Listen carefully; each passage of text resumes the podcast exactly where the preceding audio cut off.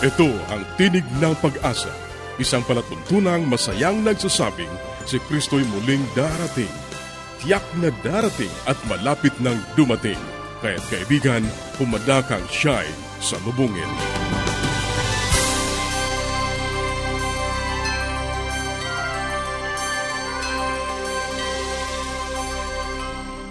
Ang tinig ng pag-asa ay inihahatid sa inyo ng Adventist World Radio.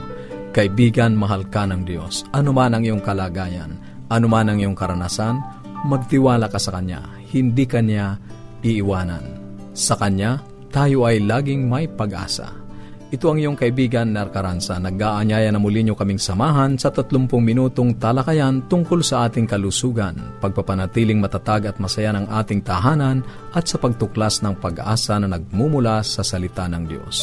Binabati natin ang ating mga tagapakinig sa iba't ibang dako ng mundo at kami ay nagpapasalamat sa inyong mga mensahe. Ito ay nagsisilbing inspirasyon sa amin. Kung ikaw ay nagnanais magkaroon ng mga aralin sa Biblia o ng mga aklat na aming ipinamimigay, o dili kaya ay meron ka mga katanungan na nais parating sa amin, ang gagawin mo lamang ay sumulat sa Tinig ng Pag-asa, P O Box four oh one, Manila, Philippines. Tinig ng Pag-asa, P O Box four oh one, Manila, Philippines. Maaari ka rin mag-email sa tinig at a w r dot org. Tinig at a w r dot org. Maaari ka rin magpadala ng mensahe sa ating Facebook page, facebook.com slash awr Luzon, Philippines. facebook.com slash awr Luzon, Philippines.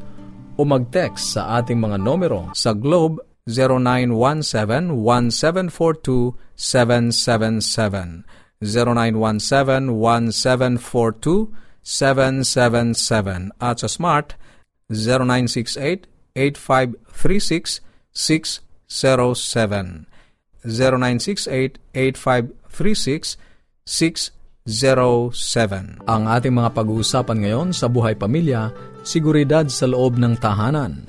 Sa gabay sa kalusugan, mga sakit sa bituka. Bakit nga ba nagkakaroon ito at paano ito maiiwasan? At sa ating pag-aaral ng salita ng Diyos, ang ating pagbibigay. Yan ang ating mga tatalakayin dito pa rin sa Tinig ng Pag-asa. Manatili kang nakikinig.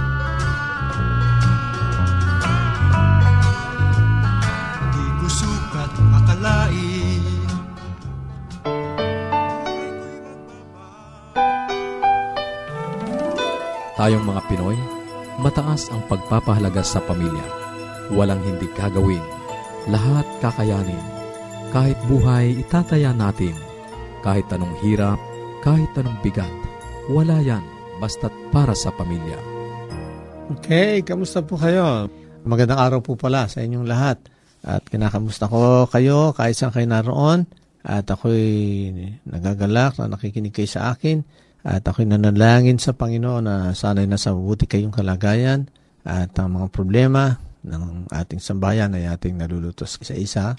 At nawa ito yung aking pong maliit na kaalaman sa pamamahala na nakabase po sa management theories ng tahanan ay makatulong sa inyo. Alam ko po, marami pong pamamaraan ng pamamahala sa tahanan. Marahil yung iba ay magdi-disagree sa aking mga sinasabi, ngunit ang uh, Ang lahat po na ito ay ginagawa natin upang maalaman. Kung meron po kayong alam na pamamaraan na inyong i-share, uh, willing po kaming tumanggap naman noon na inyong mga suhestyon. Ayan, yung po mga karanasan sa tahanan ay makakatulong po yung malaki sa ating mga tagapakinig. Okay? Ang ating pong, nais ko pong dalhin sa inyong uh, topic ko, so heto ay yung pong motivation. Paano natin papapasunod? Mapapagalaw ang isang tao kung meron tayong nais na yatang sa kanya. Ang isa po dito na binabanggit sa mga sulat ay yung pong mga aklat na aming nabasa ay yung pong needs o yung po yung pangangailangan. Kaya tayo po ay gumagalaw as a human being, tayo po ay kumikilos. Meron po tayong mga needs na sinusundan. Tulad po ng pag naramdaman nyo kayo nagugutom, ano po ang inyong gagawin? Eh, siyempre, kakain, no? Pag nais mong kumain, eh, nasa kalsada ka, eh, mamimili ka ngayon. Ano bang pupuntahan ko? Sa Walmart ba ako? Sa seven eleven? Shakey's ba? McDonald's, Pizza Pie? Max Restaurant, ano naman? O, yun ang susunod eh. Pag nasatisfy na po yun, nabusog na kayo, meron susunod na need. Ano? Meron pwedeng need to rest, need to go home, need to go back to the office. At sangayon sa isang lalaki na si Maslow, ayan, si Abraham Maslow, ang sabi niya ay meron po tayong mga hagdan-hagdan na pangangailangan. At pag nasatisfy na yon ay pupunta naman tayo sa susunod na level. Okay? So, isa po ito sa mga teorya na dinadala sa atin. Marami pa tayong maisasahit. Yung pong unang-unang need natin, yung tawag pong physiological needs, uh, tulad po ng pagkain, ng tubig, ng shelter. At maliwanag na kaya kayo tayo nagtatrabaho, ay kailangan natin sambahin yun, di ba ba? Uh, kaya tayo nag-abroad. Kung mabigyan sila magandang tahanan, magandang edukasyon, magandang bahay, at lahat ng bagay na yan, yun ay nagtulak sa atin. So, ang isang motivation po ay yung nagtutulak sa atin, o nagda-drive para gawin na isang bagay. Sa isang tahanan ay ginagamit natin yun, di ba? Pag natin inuutusan yung ating mga anak, Uh, binibigyan natin sila ng reward at naniniwala tayo na kaya nila ginagawa yun ay merong need at meron din drive. Tayong mga magulang ang nagpo-provide nun. So, ang isa sa mga kailangan nila ay yung katulad nun, yung physiological needs ng tao. Mahalaga po yun. Lahat tayo ay gumagawa para masatisfy yung need na yun. Maliban lang kung tayo ay nasa isang gawain na voluntary or missionary. Ayan. Hindi natin nakikita yun, kundi ginagawa natin kasi gusto lang natin gawin. Ang isa pong susunod na pangangailangan, pagkatapos nating masunod o masatisfy yung unang need na physiological needs, oh, ay tinatawag po ni Abraham na safety and security needs.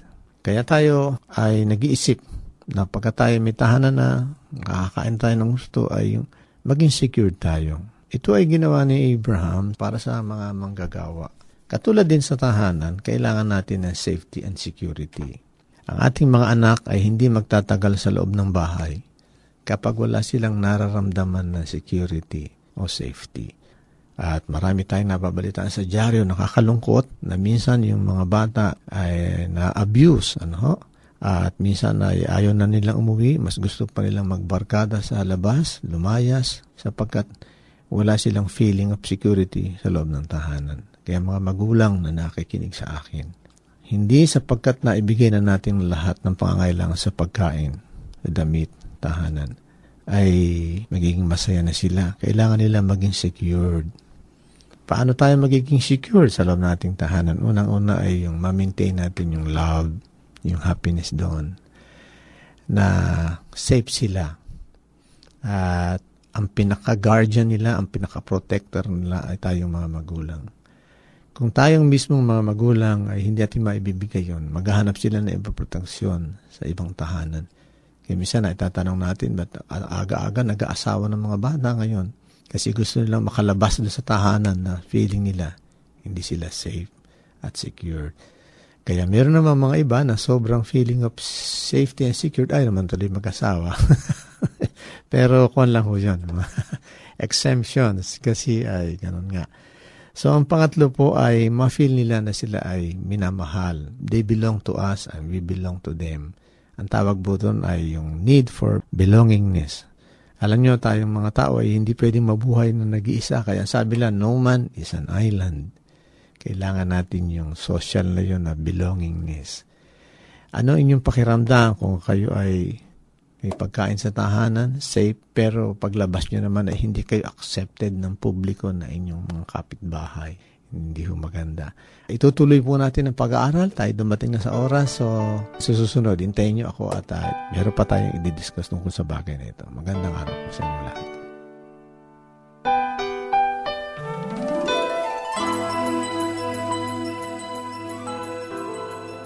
Yes! Dad and Mom are coming. I wish my parents will come too. The best way to spend time? It's with family. Adventists care. Patuloy kang nakikinig sa Tinig ng Pag-asa. Kung mayroon ka mga katanungan o anuman ang nais mong iparating sa amin o kung nais mong magkaroon ng libreng aklat na aming ipinamimigay, sumulat ka lamang sa Tinig ng Pag-asa, P O Box four oh one, Manila, Philippines. Tinig ng Pag-asa, P O. Box four oh one, Manila, Philippines. O mag-email sa tinig at awr.org. Tinig at awr.org. Maaari ka rin mag-text sa Globe zero nine one seven one seven four two seven seven seven. zero nine one seven one seven four two seven seven seven. At sa Smart zero nine six eight eight five three six six zero seven. zero nine six eight eight five three six six zero seven. Susunod, ang Gabay sa Kalusugan. Isang magandang araw po sa lahat ng ating tagapakinig. Ako po'y nagagalak sapagkat muli tayong magkakasama-sama. At tayo po ay maraming mga pinag-uusapan tungkol sa mga karamdaman, tungkol sa kalusugan. Ako po si Doctor Linda Limbaro, ang inyong doktor sa Himpapawid. Ngayon po may mga babasahin po ako na mga liham po ito sa akin. Ang una pong liham na babasahin ko ay sumulat sa akin na galing siya sa Saudi Arabia. Actually, galing pa sa Saudi Arabia ang kanyang liham at sinasabi niya na siya ay sampun taon na na nagdaramdam ng problema sa kanyang sikmura. Siya daw po ay nakakonsulta na sa isang malaking ospital dito sa atin sa Maynila at na-diagnose, no, yung sinilip ang kanyang bituka, no, yung tinatawag natin na endoscopy. At sabi daw ay may gasgas ang kanyang sikmura, no, erosion sa epigastrium, ang sabi. At binibigyan na daw siya ng mga iba't ibang klaseng gamot. At uh, nakakatulong naman, ngunit ang problema ito ay pabalik-balik. So, nangangailangan siya ng tulong kung ito ba daw ay nanggagaling sa impeksyon, ano? Kaya dito sa ating um, writer, no, ang mapapayo ko, itong maaring ang naging finding sa kanya sa endoscopy ay yung tinatawag na GERD, no? Yung G E R D, GERD, ang abbreviation lang to. Ang ibig sabihin ay gastroesophageal reflux disease. Ano ba itong gastroesophageal reflux disease? Ang ating pong bibig, no, pagka tayo lumunok ng pagkain, ito po ay dadaloy mula sa ating lalamunan patungo sa ating stomach. At ang dinadaanan po niya na tubo na nandito sa ating dibdib ay tinatawag na esophagus. Ay parang part po din ng bituka yan, ano? Ngayon, kung ito po ay um, sa junction or sa ugpungan ng esophagus at saka ng stomach, no, pag po masyadong acidic ang inyong stomach or ang inyong bituka, ito po ay nagkakaroon ng gasgas dito sa gastroesophageal junction na ito, no. Ang maitatawag natin dito, no, kung laging may acid sa isang lalagyan, ano, at yung sa may bandang takipan doon po ay na-erode, no. Yun po ang nagagasgas. So ganun din po yung gastroesophageal junction, nagkakaroon ng reflux disease. At ito nga po ay sabi nila ay napakakaraniwan. In fact, maski po ngayon ay maski mga kabataan, no, elementary grades, nadadiagnose na rin po na sila ay nagkakaroon ng mga hyperacidity, no, ganyan. So hindi po tayo magtataka. At uh, sabi nila it can affect twenty-five percent of the population ng adult, no. So ito ay U S data, twenty-five percent ng mga adult. So one in four, no? Isa sa mga apat na pasyente ay magkakaroon ng ganitong karamdaman, yung maasim, hapdian sikmura, or iba pa ay nagkakaroon ng heartburn. Yun pong parang may na- mabigat na nakadagan or may naka uh, maasim or ma- masakit na dibdib. Sa dibdib po yan, ano? Heartburn ang tawag. Kala ng iba, meron silang sakit sa puso, pero yun pala ay Uh, itong sikmura nila ang nagiging problema. At yung sa iyo ay maaaring paulit-ulit nga dahil nga acidic lagi ang iyong sikmura. At ito ay usually kung ikaw ay mahilig magkain ng mga maaasi, maaanghang, no? O kaya ang tendency ng bituka mo talaga ay mag-secrete ng maraming acid. Ngayon, ito ay binibigyan ng mga gamot, yung tinatawag na proton pump inhibitor. Marami po itong mga klase ng gamot na to. Ngunit syempre, hindi ko naman kayo mapiprescribean sa himpapawid at kailangan pa rin na uh, ang guidance ng inyong doktor. Ngayon, paano ito maiiwasan? Syempre, ang unang-una, kailangan bawasan ang acid ng sikmura, no? Yung mga pagkain ng mga mahirap tunawin sa katawan or yung mga nakakapag-induce ng pag-secrete ng acid, no? Yung syempre, pagka po tayo ay regular kumakain, pagka kayo ay nakamis ng meal, ay programmed na po ang inyong bituka na mag-secrete ng juice, no? Ng gastric acid. Pero kung wala namang kinain, syempre, o di lalong magagasgas ang inyong sikmura. So, hanggang sa susunod, dudugtungan po natin tong ating pag-uusap tungkol sa gastroesophageal reflux disease. Maraming salamat po sa inyong pakikinig. Paging Doctor Rodriguez, you're needed at room three two one. Doctor Rodriguez, Missus Martinez, three two one, kailangan na po nating i-dialysis ang asawa ninyo. New outlook and a healthy lifestyle makes a big difference. Adventists Care. Ang inyong napakinggan ay ang bahaging gabay sa kalusugan, at bago tayo dumako sa pag-aaral ng Biblia, muli ka naming inaanyayahan, kaibigan, na makipag-ugnayan sa amin. Anuman ang nais mong iparating, maaari kang mag-email sa tinig at a w r dot org, tinig at a w r dot org, o kaya ay mag-text sa Globe zero nine one seven one seven four two seven seven seven, zero nine one seven one seven four two seven seven seven, at sa Smart zero nine six eight eight five three six six zero seven, zero nine six eight eight five three six six zero seven, o kaya ay magpadala ka ng mensahe sa ating Facebook page, facebook.com slash AWR Luzon, Philippines. facebook.com slash AWR Luzon, Philippines. Dadako na tayo sa pag-aaral ng Biblia. Kumusta ka, kaibigan? Muli, narito ang iyong kaibigan sa Himpapawid, Pastor Romeo Mangiliman. Ating pag-aaralan muli ang pagiging katiwala. Dadako tayo sa suweto o sa subject ngayong oras na ito. May kinalaman sa The Lord Watches Your Giving. Ang Diyos ay nagmamasid sa iyong pag-ibigay. Merong natalang kasaysayan sa panahon ng ating Panginoon. Ito ay natala sa aklat ng San Marcos, Kapitulo twelve, versikulo forty-one hanggang forty-four. Ang sumulat sa aklat ng Ebanghelyo ayon kay San Marcos ay nalaman niya ang pabalita ng ating Panginoon sa magitan ng pagkasalita ni Apostol Pedro, isa sa alagad ng ating Panginoon.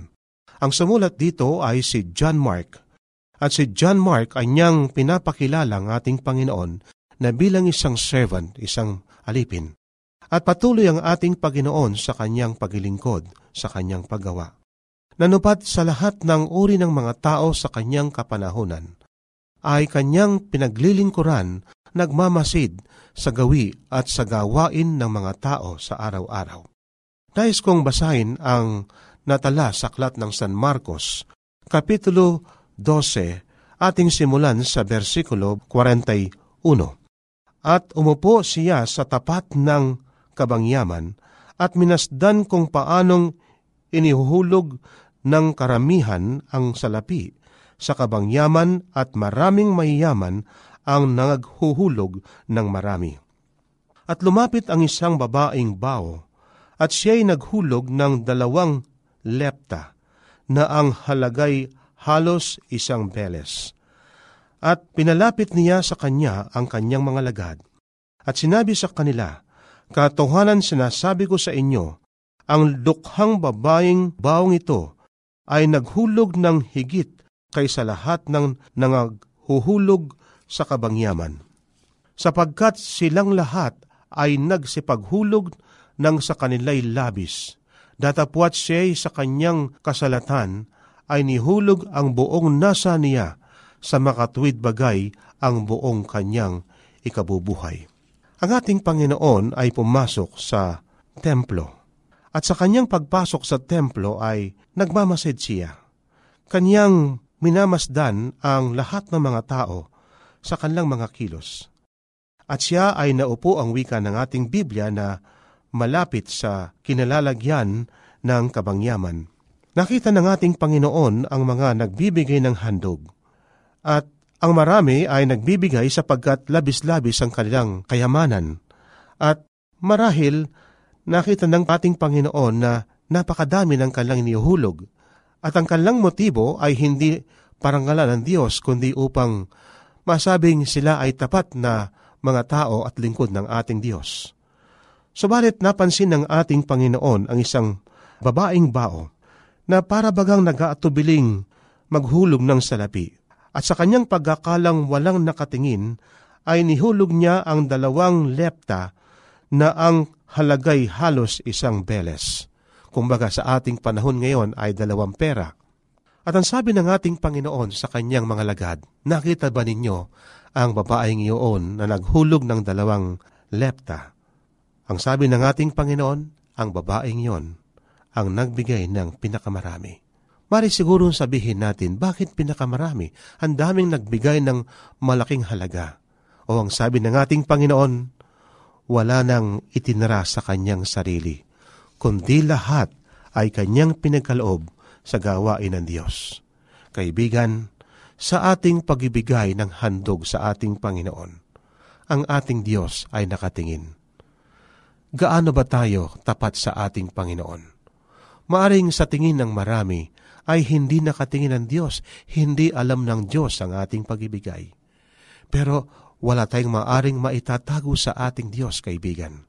Kaya nga noong naghulog ang babaeng yon ng dalawang lepta, ang wika ay inihulog ang buong nasa kan- kanya, sa makatwid bagay ang buong kanyang ikabubuhay.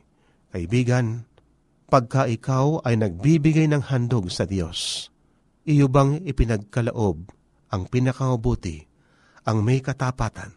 Sinusukat ng ating Panginoon hindi lamang yung ating inihulog, kundi pa naman gaano makadami yung naiwan sa ating mga bulsa. Iyong isipin, kaibigan. Kaya nga, ang sabi ng ating Panginoon, ang babaeng yon, ang nagbigay ng pinakamarami. Merong ding binabanggit sa banal na kasulatan, ayon kay Apostol Pablo, sa Segunda Corinto, Kapitulo eight, Versikulo twelve, ang ganito, sapagkat kung may sikap ay tinatanggap ayon sa tinataglay, hindi ayon sa di tinataglay. Nais ng ating Diyos sa ating pagibigay ay hindi sa pilitan.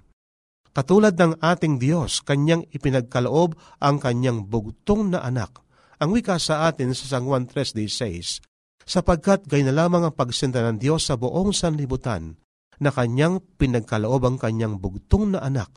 Yung ganung klasing pagibigay ang nais ng Diyos na makita sa kanyang mga lingkod. Kaibigan, alam ko na ikaw ay pinagpala ng Diyos. At sa pagkapalang iyon na tinanggap natin sa ating Diyos, ang Diyos ang wika ni Propeta Ellen G. White, ay nagbibigay ang Diyos ng sobra sa ating pangangailangan. Ang wika niya, sadyang ang Diyos ay nagpanukala ng bibigay ng sobra sa ating pangangailangan. At kapag ka nanawagan naman ang kanyang gawain, tayo ay tutugon. At sa ganitong paranang wika sa ating pagtatapat, ang gawain ng ating Diyos ay mabilis na matapos at kung magkagayoy, siya ay darating. Kaibigan, nais ng ating Panginoon ang katapatan sa kanyang mga lingkod. Ako'y may paniniwala na kung bakit ang Diyos ay ginawa tayong katiwala sa kanyang mga nilikha.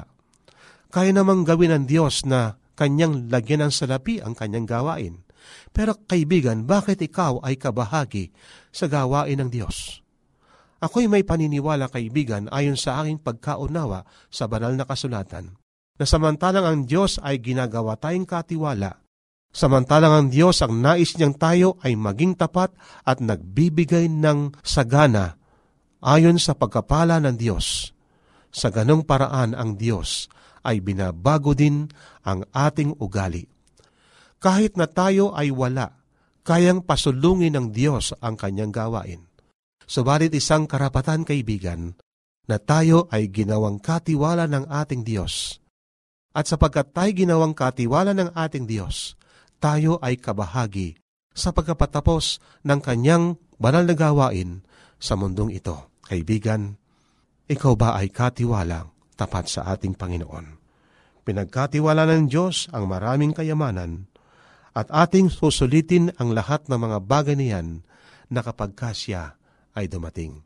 Katulad ng binanggit sa banal na kasulatan na parabola ng mga talento, ang isang alipin ay binigyan ng lima, ang isa naman ay binigyan ng dalawa, ang isa naman ay binigyan ng isa.